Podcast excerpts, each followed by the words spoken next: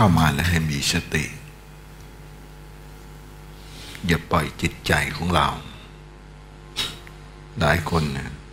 ปล่อยจิตไม่เคยฝึกฟุ้งซ่านบางคนก็ง่วง การฝึกจิตเนี่ยสำคัญที่พยายามมีสติให้ได้ตลอดเวลาพอขาดสติแล้วเนี่ยเผลอกิเลสเข้า ความทุกข์ความเศร้าหมองก็จะเข้ามาที่จิตใจของเรา พอสติไม่มีมันก็คิดมาก เวิงวางมันต่างกับว่างเปล่านะ จิตเวิงวางไรที่หมาย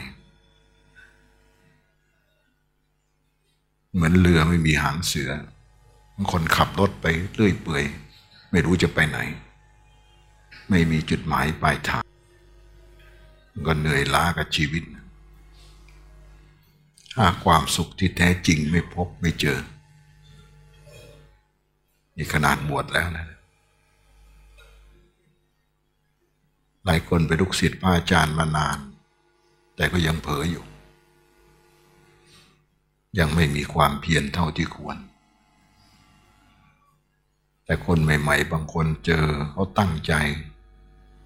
ก็ไปแล้ว ข้าใกล้เขาเรียกอะไร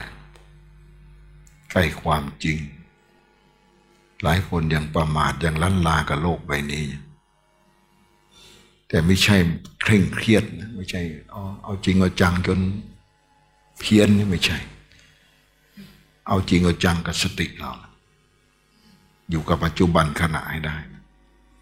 ให้ทันตัวเองนะ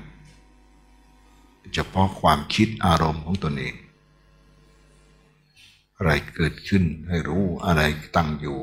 รู้ไม่ปรุงแต่งคอยตาม เดี๋ยวมันก็ดับกฎพระไตรลักษณ์อนิจจังทุกขังอนัตตามก็เข้าใจตลอดเวลา ความทุกข์ก็ไม่มี ถึงแม้มีก็ไม่มีอะไร มันไม่ใจไม่เป็นทุกข์มันไม่เป็นอกุศลจิตนะ การเพ่งโทษหรือการจะว่าใครเขาก็ไม่ค่อยทำไม่มันทรมานใจที่มันเคย พอมันเกิดปุ๊บก็ใส่ปั๊บก็หยุด หยุดรู้ที่สติ รู้ที่ความคิดอารมณ์ที่มันกำลังไม่พอใจ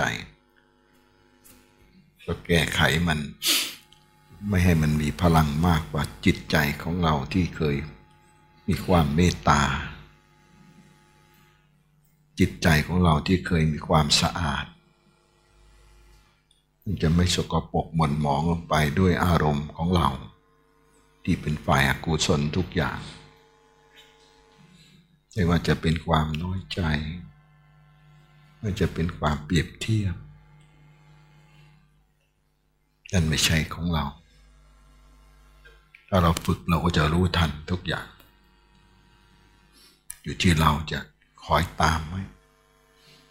เหมือนเขามีกำลังมากกว่าเราไหมก็ดึงเราจนเราตามเข้าไป เช่นเพื่อนบอกว่าให้เราไป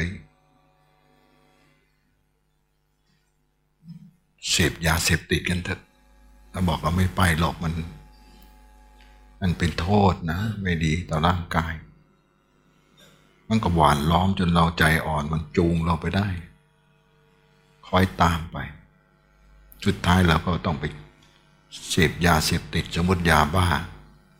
เราก็บ้าตามเขาไปนะในขณะหนึ่งความคิดและหนึ่งอารมณ์ บางครั้งมันก็เหมือนเป็นเพื่อนที่ไม่ดีคนนั้น ที่มันพยายามดึงเราให้ตกต่ำลงไป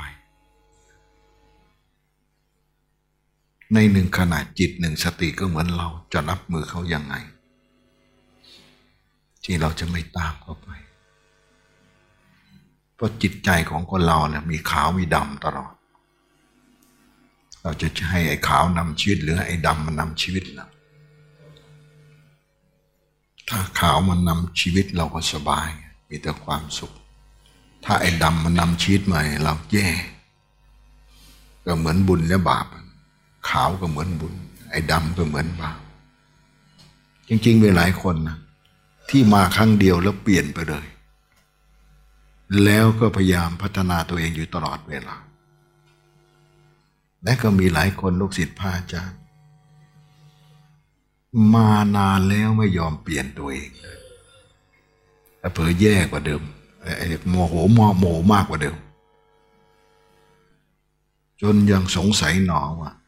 เอ๊ะ ไอ้ที่มาเจอกันนี่เธอปฏิบัติหรือเปล่า หรือว่ามันมาแค่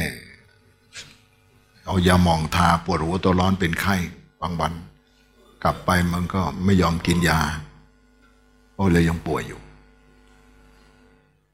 เปรียบเทียบให้ฟังแล้วเมื่อไหร่มันจะหายเป็นคนปกติ ใครเข้าใจยกมือขึ้นโยม